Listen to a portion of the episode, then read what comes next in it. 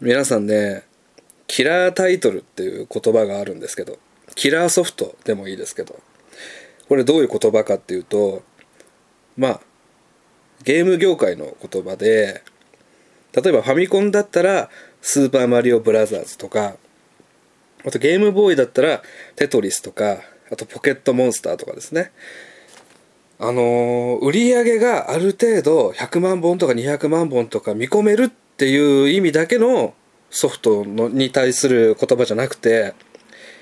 まあ、いわばそのライバルハードってあるじゃないですか。例えばゲームボーイだったらゲームギアとか、ファミコンだったら、カセットビジョンになるのかなメガドライブとかね、そういうライバルハードを使っている子供たちをファミコンに持ってこさせるっていう、ファミコンに移らせるとか、例えばファミコンで遊んでる子供たちをメガドライブに移させるみたいな、そういう力を持ったソフトのことを言うんですね。例えば PC エンジンだったら、これウィキペディアに一応載ってるんですけど、 PC エンジンだったら R タイプっていうシューティングゲームですね。これやってる人いましたわ、クラスで。で、さっき言ったメガドライブだったらソニック・ザ・ヘッジホークですよ。これ僕実はファミコンとメガドライブの二刀流っていう恵まれた子供だったんで、ソニックもやってましたね。ちなみにソニック・ザ・ヘッジホーク3のソフトはメガドライブの上にスーパー 32X っていうのをつけて、その上に刺すタワーみたいになるんですけどね、ハード自体が。まあそれはいいっすわ。スーパーファミコンのキラータイトルはドラクエ5って言われてます。スーパーファミコンでもエニックスのドラクエシリーズが発売されるんだっていうことが判明したんで、みんな安心してスーパーファミコンに移ることができたっていう、ファミコンからスーパーファミコンに。ドラクエはだから4まではファミコンで出てて、5と6がスーパーファミコンで出てたっていうことですよね。だからつまりプレイステーションで7が出たので、ドラクエもプレイステーションで遊べるんだっていうことで、任天堂からソニーにみんな子供たちは安心して移ることができたんですね。ちなみにプレイステーションのキラータイトルはドラクエ7とファイナルファンタジー7って言われてます。確かにファイナルファンタジー7はすごかったですね。コンビニでも売ってましたから、デジキューブっていう会社が展開してたセブンイレブンでプレイステーションのソフトが普通に買えるっていう時代が変わったなって、僕中学校ながらに思いましたからね、中学生ながらに。で、当時ね、デジキューブっていうそのセブンイレブンでプレイステーションのソフトを5800円とか6800円とかするソフトを新品で普通に並べてたんですよ。84とかの近くにバーってプレイステーションのソフトだからめちゃくちゃ万引きされてすぐなくなりましたけどね、デジキューブは。最初からレジの後ろに置いとけよっていう話なんですけど、まんじゅうとか水羊羹の横にチョコボの不思議なダンジョンとか並べとけと思うんですけどね、そんなすぐ中学生が盗んでましたから。で、セガサターンはバーチャファイター、これ売れましたね。で PSP だとモンスターハンターって言われてるんです。で、このウィキペディアのねキラータイトル一覧のところを見てて、 XBOX は HALO って書いてあったんですけどね、 XBOX にキラータイトルあったんだっていうねのはありますけど。で PC エンジンにはですね、そのシリーズがありまして、 PC エンジンの横にこう僕が記憶する最初のディスクを扱った CD-ROM を扱ったハードだったと思うんですけど、セガサターンとかセガサターンとかプレイステーションより前に PC エンジン CD ロムロムっていうハードがあったんですね。これね、僕の記憶によるとすごく高かったんですよ、ハードとして。 PC エンジン GT っていう、ゲームボーイとかゲームギアみたいに PC エンジン GT っていうのがこう持ち運びできるポータブルハードだったんですけど、これも5万ぐらいしましたからね。ゲームボーイとかゲームギアが1万2万って言ってる中、 PC エンジン GT は5万ぐらいしましたね。で、めちゃくちゃすぐ電池がなくなるっていう噂でしたけど。で、クラスにね、一人いたんですよ。PC エンジン CD ロムロムを持ってる野間くんっていうのが。なんでこのハードを選んだのかっていうと、やっぱりお兄ちゃんの影響でしたね。お兄ちゃんがちょっと萌え系を、早いですよね。そう思うと、僕が小学校3年の時なんで、1990年の時にもう萌え的なポスター貼ったり、萌え的なゲームやってましたからね、野間くんのお兄ちゃんは。その同級生的なゲームですかね。スーチーパイ的なゲームですけど。で、この PC エンジン CD ロムロムのキラータイトルは、皆さん頭に浮かんでるですかね。天外魔境ジライアですよね。この天外魔境ジライアで、あったなってなったのは30代後半だと思うんですけど、ザ・和風 RPG ですよ。ハドソンが出してたんですね。ちょっとアニメ調でしたね。その野間くん家にもありましたけど、キャラクターがセリフ言ったり、だから声優もいるんですよね。当時有名だった声優さんも起用してる。銀河万丈さんとかも。で、だからね、僕の子供の時っていうのは、まず最初にゲームボーイを買うのか、ゲームギアを買うのかっていうのを小学校の3、4年生で、こう、叩きつけられるわけですよ。お前はどっちにするんだと。で、中学生の時にドラクエ5でビアンカにするのか、フローラにするのかっていう選択を差し迫られるわけです。そして中学3年の時にお前がプレイステーションにするのかセガサターンにするのかっていう、これが酷ですよ。子供にこんな3回も人生に関わる選択を叩きつけるっていうのはね、いや当時の子供たちは強かったです、本当に。で、失敗しますからね。ゲームギアを選んで、フローラを選んで、セガサターンを選んで失敗した子供たちもたくさんいると思いますよ、悩んで。ビアンカとフローラはね、冒険の書をもう一個作ることで、冒険の書を移すことでね、なんとか回避はできますけども、セガサターンを買ってしまった子供はもう、どうすることもできませんから、辛いですよ。で、ファミコンにするのかメガドライブにするのか、スーファミにするのかメガドライブにするのか、PC エンジンにするのかみたいな選択も地味にあったり、クラスで言うと、だから僕のクラスは35人ぐらいいましたけど、うちじゃあ男子が17人だとして、ファミコン使いが12人ぐらい。で、メガドライブが3人ぐらい。で、PC エンジンは1人とか、そういうやつでしたね。で、残りの1人、2人は、ハードも持ってないのにファミコンソフト買って友達の家に行くさすらいのファミコンプレイヤーみたいなやつでしたね。半ズボンでね。で、この野間くん家にはね、だから天外魔境があったわけですよ。で、ドラクエとかね、ファイナルファンタジーの洋風、西洋風みたいなのをプレイしてるから、ちょっとびっくりしてね、天外魔境のかっこよさに。なんか忍者とか出てきたりね。で、ストーリーもちょっと暗かったりして、おしゃれだったんですよ。いわゆるドラクエ3にジパングっていう街出てくるじゃないですか。ヤマトのオロチを倒すくだりね。あのジパングがだから全編あるみたいな感じですよ。生贄のくだりとか、そういう昔の平安時代とかそのあたりの日本をテーマにしてるロールプレイングだったんで、新しかったんですよね。1989年に CD ロムロムで発売されたと。で、作ったのは広井王子さん。これは皆様ご存知じゃないでしょうか。桜大戦シリーズとかね作ったり、アニメでいうと渡るとかを作った方ですけど、でちょっとね AKB の秋元才加さんをお持ち帰りしたみたいなニュースもありましたが、広井王子さんで、音楽はワンの音楽を担当したのは坂本龍一さんということで、でさっきも言ったように僕はちょっと声優詳しくないんですけど、声優も豪華で、非常にやる気を感じられますよね、このラインナップはね。でね、CD ロムロムで初めて出た大容量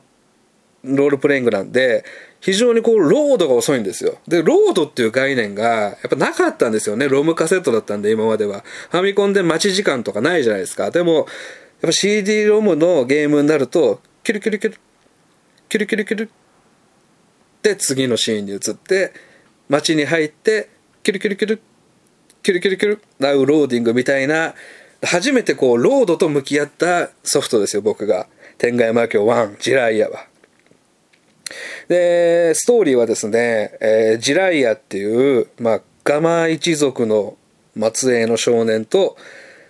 ツナデっていうナメクジ一族の少女と、オロチマルっていうヘビ一族の末裔の少年。このジライア、ツナデ、オロチマルの3人によるお話なんですけど、火の一族っていうね。まああれですよ、ナルトの伝説の3人と同じ名前ですから、まあ、ナルトの岸本先生はね、もしかしたら天外魔境ファンだったのかもしれませんけど、まあ、この3つの名前っていうのはもともとね、地雷やなんとか伝っていうお話から来てるんで、まあ、こっから影響を受けたかどうかわかんないですけど、まあ、おそらく僕は天外魔境ファンだったんじゃないかなと思いますけどね。で、2ですよ。天外魔境2。これがですね、1992年、つまり3年後に出て、天外魔境2、万事丸というタイトルで出てますね。こっちの方が売れたんですよ。やっぱり1の信用があって、2がめちゃくちゃ売れて、これね、すごいのが、PC エンジン CD ロムロムっていうハードとほぼ同じ枚数売れたんですね。これはすごいことですよ。うん。ファミコンだったらだからマリオぐらい、ファミコン持ってる人は大体マリオ持ってますから、マリオブラザーズぐらい売れたっていうことですよね。まあ、CD ロムロム自体がそんなに売れてないっていうのもあるけども、ほぼ全員が持ってた。ほぼ全員がプレイしたっていう。だからまさにキラータイトルですよね。これは火の一族 VS 根の一族っていうのがストーリーになってて、根っていうのはあれですね。植物の根、根っこの根ですけど。で、これ、テーマになってるのが暗黒蘭を倒すまでっていう。根の一族は暗黒蘭を使って火の一族を滅ぼしにかかってくるって。だからラスボスが、蘭ですよ。蘭の花なんですね。これは引き弱いですよ。ローズバトラーですからね、ドラクエで言ったら、ラスボスが。感情移入しにくいですよね。相手が植物、ボスが植物っていうのはね。で、万事丸はね、3000人ぐらい登場人物が出てきた。で、2枚組のロールプレイングだったんで、まあ、100時間ぐらいかかったって言われてますね。クリアするのに80時間、90時間とか。で、さっきも言ったようにテーマがやっぱりずーっと暗いんで、基本鬱ストーリーなんですよ。鬱になる展開が続いて、ドラクエ7でいうところのレブレサックみたいな街がね、こうずーっと続くみたいな感じで、でもその重いのもいいじゃないですか。当時なかったしね、そんなそういうテーマのロールプレイングゲームはね、まあ、とはいえ人気だったと。で、そうで、93年に翌年の93年に「風雲歌舞伎伝」という、まあ、スピンオフ作品も出るぐらい人気だったと、天外魔境シリーズは。95年に、発表されたんですね、天外魔境3涙。あ、すみません、さっきから言ってるのはね、ジライアっていうのも、JIRA みたいな感じで、こう、ローマ字なんですよ。で、2が万字は漢字ね。マジ万字の万字で、その後に MARU、丸。で、万字丸。で、3が天外魔境、涙。NAMITA。これで一応完結する予定だったと。で、95年に発表されたんですけど、出ないと。これが今日の消されてたまるか。天外魔境3涙の回ですけど、これ CD ロムロムで発売することが決定したんですが、ずっと出ない。で、それとは一緒にまあ動いてたのが、スーパーファミコンで95年に天外魔境0っていうのが出たんですよ。これは僕も買いましたね、当時。天外魔境シリーズの新作が出たということで。まあ0っていうナンバリングされてるんで、天外魔境1、2よりも前の世界ですね。平安時代の話だったんですけど。これどうしてスーパーファミコンで、プラットフォームを変えて出したかっていうの、まあ、当時でいうところのご法度っぽいところもあるんですけど、広井王子さんは、振り返ってこう言ってるんですね。自分の子供たちがドラクエとファイナルファンタジーしかやってないと、家でね。で、だから天外魔境をスーパーファミコンで作ったんだと。だから子供たちがドラクエとかファイナルファンタジーをやってるのが寂しかったっていうことですよね。まあちょっといい話ですけど。で、これなんといっても天外魔境0プレイした人はわかると思うんですけど、これパーソナルライブゲームシステムっていうのを搭載されてまして、スーパーファミコンのロムカセットの中にカレンダー機能と時計が入ってたんですよ。だから天外魔境0をプレイすると、18時半に電源入れたらちゃんと18時半の景色になってるんですね。だから動物の森みたい、動物の森の走りですよ。動物の森は天外魔境森って言ってもいいぐらい、うん、でその時間にしか出ない敵もいたのかな、ポケモン的に言うとね。でこれをね、まあ、うまくメディアミックスしたのかどうか分かりませんけど、当時ね、ボーボーグラフっていう深夜番組があったんですよ。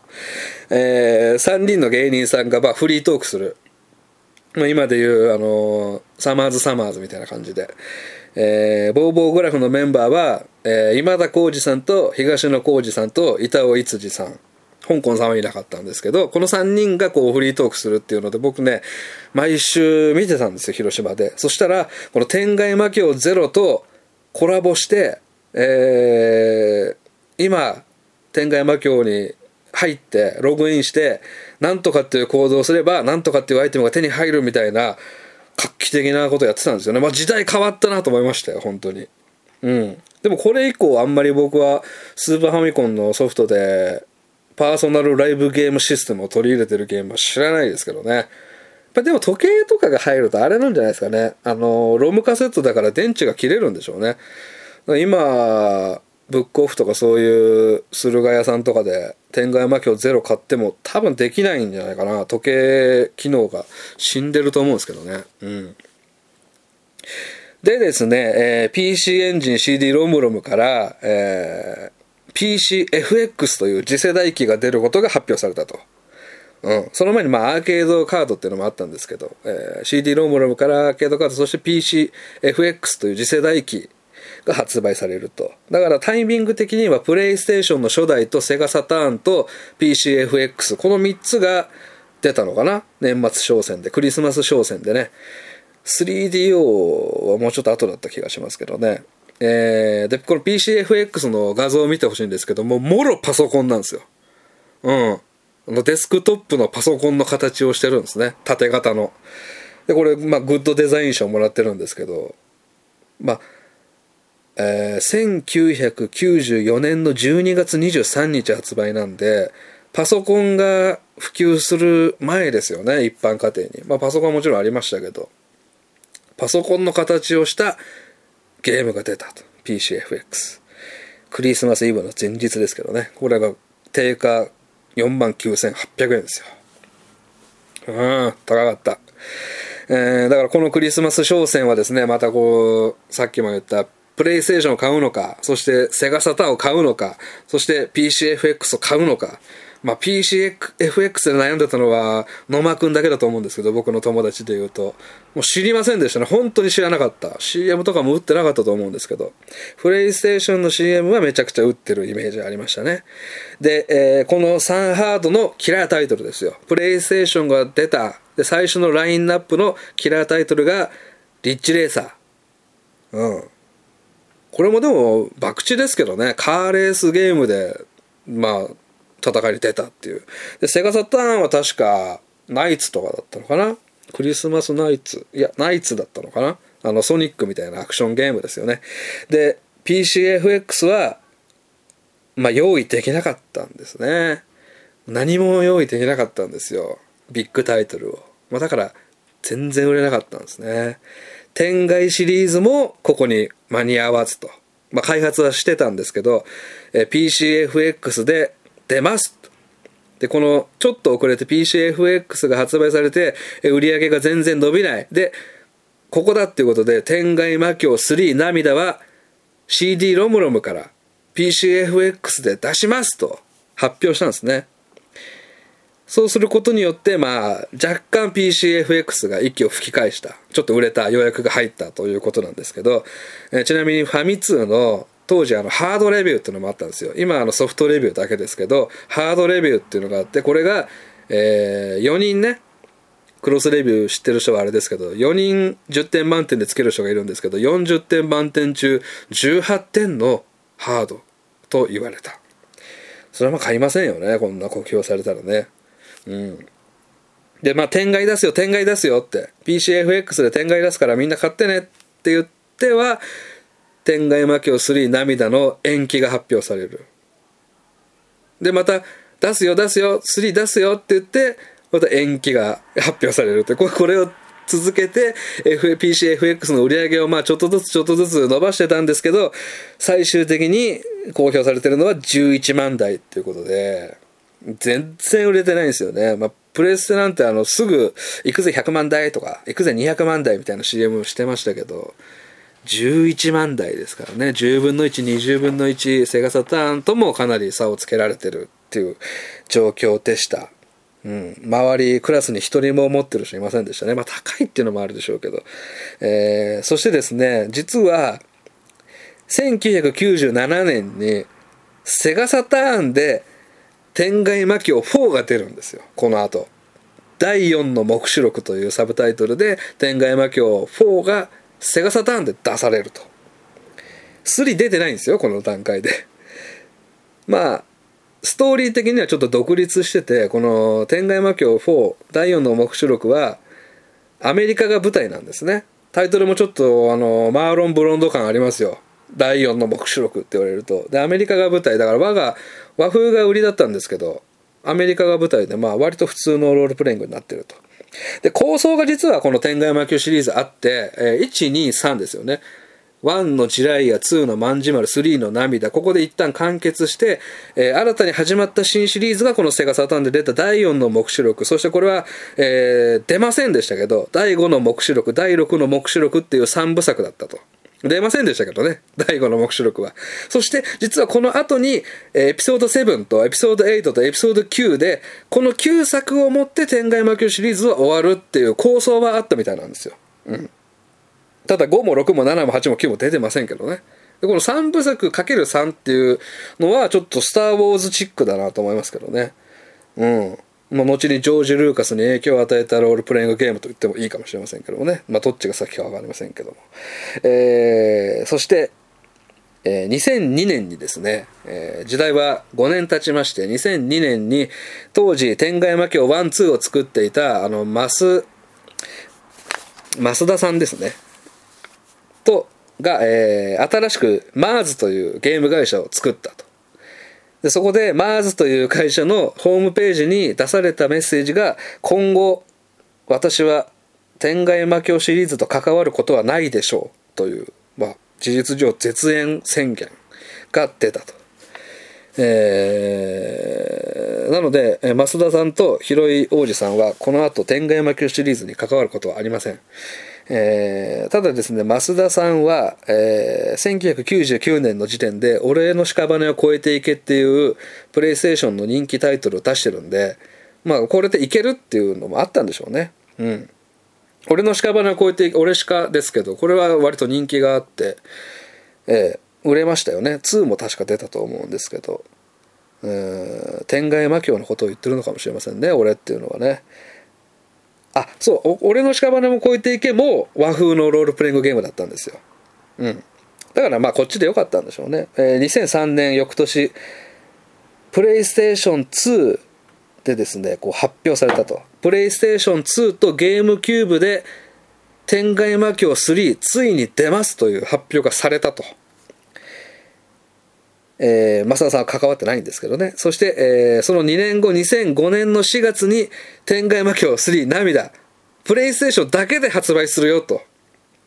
何があったら、この2年で、ゲームキューブで発売するっていうのもなくなって、ポシャって、プレイステーション2のみで、2005年の4月に発売されるよっていう発表があったと。何点するんだ、この話。でも、もういい加減、待ってらんないですけどね。もう待ってないですからね、天外魔境のファンは。だから13年待たせて、ついに2005年の4月に発売されたと。天外魔境3が。で、ファンは待ちわびたんですけど、まあ、これで、まあ、ついに天外魔境シリーズ完結するんだったら、まあ、いいやっていうことで、みんな買ったんですよ。プラットフォーム変わったけど。完結が見れるんだったらいいやということで買ったんですけど、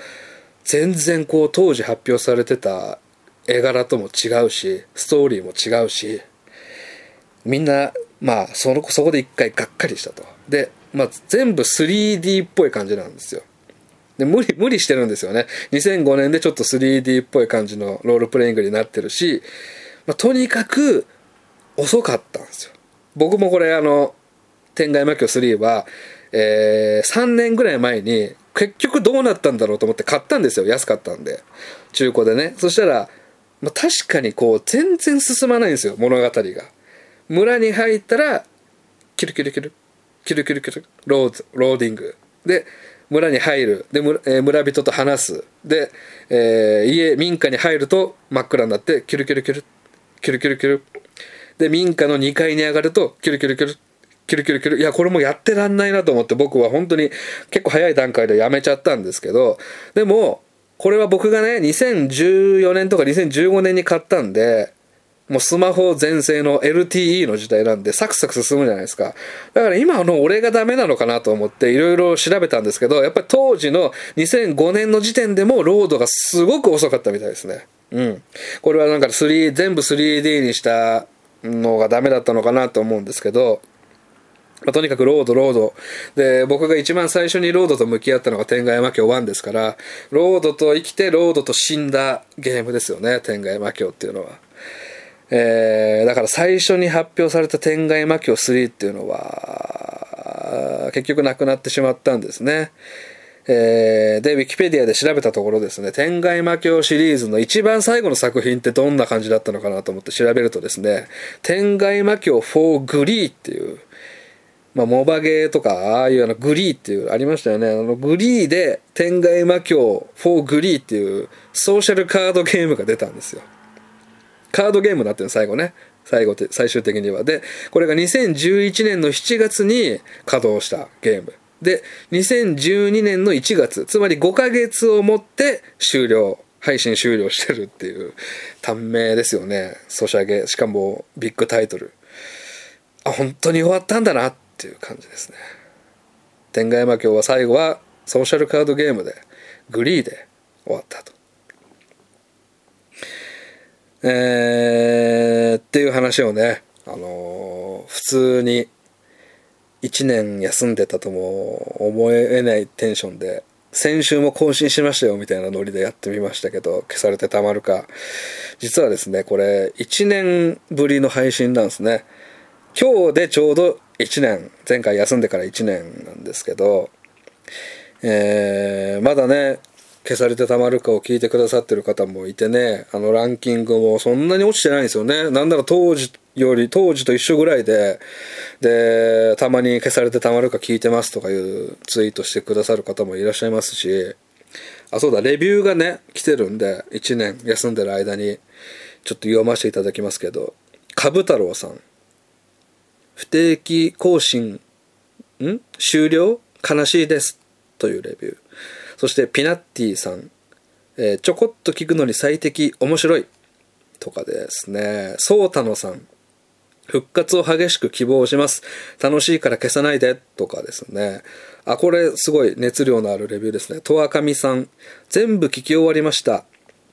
1ヶ月ほどであっという間に聞いてしまいました、どの話も興味深く、またこの世から隠されてしまった殺されてしまったものの話ということで、死や不気味さなどそういう類が大好きな自分としては最高のポッドキャストでした。見つけた時には終わってしまっていて残念です。ずっと続けてほしかったです。お二人の自他ともに認めるギスギス感や、じりじりと間合いを取り合う感じも、ただ仲良しではつまらない自分からすると聞いていて逆に面白かったです。お互いいい意味でも悪い意味でも主張の強い二人という感じがしました。そんな掛け合いがとても好きでした。最終回の終わり方もいかにも男女の別れなんか雰囲気が出ていて、少し切なさや物悲しさも感じられ、さもありなんという感じでかなり面白かったです。また機会があればぜひ再開してほしいですと。そんな男女の別れ感ありました。確かに最後の 2,3 回ぐらいは僕が一人でやってて、家に帰ったら家財道具一式嫁が持って出て、ポツンとガランドのリビングで喋ってる感はあったかもしれないですけど、うん。いや、なんかそういう理由でやめたんじゃなくてね、単純にこう、たけこちゃんの本職の方が忙しくて、週1の更新が難しいということでね、お休みしてるんですけど、まあ、今も忙しいみたいですけどね、原稿がね。まあそれはいいことなんですけど、でやっぱりね、僕のダメなところでね、前回のね、A 先生の何でしたっけね、休んだ最後の回はマタロウが来るの回で、僕がね、一応これでお休みという形になりますけど、2週間か3週間に1回ぐらい更新できたらいいですねみたいなこと僕言ってるんですよ、聞き返したら。1年休んでるんですよ、だから結局ね締め切りがないとね、僕ダメみたいで、何曜日、毎週月曜日とか、毎週金曜日とか、そういうふうに決めてないと、撮ろうって思えないんですよね。うん。まあ一応今回も最後に言っときますよ。3週間ぐらいに1回ね、更新できたらいいと思ってます。今もね。はい。ということで、聞いていただきありがとうございました。それでは、いってらっしゃいませ。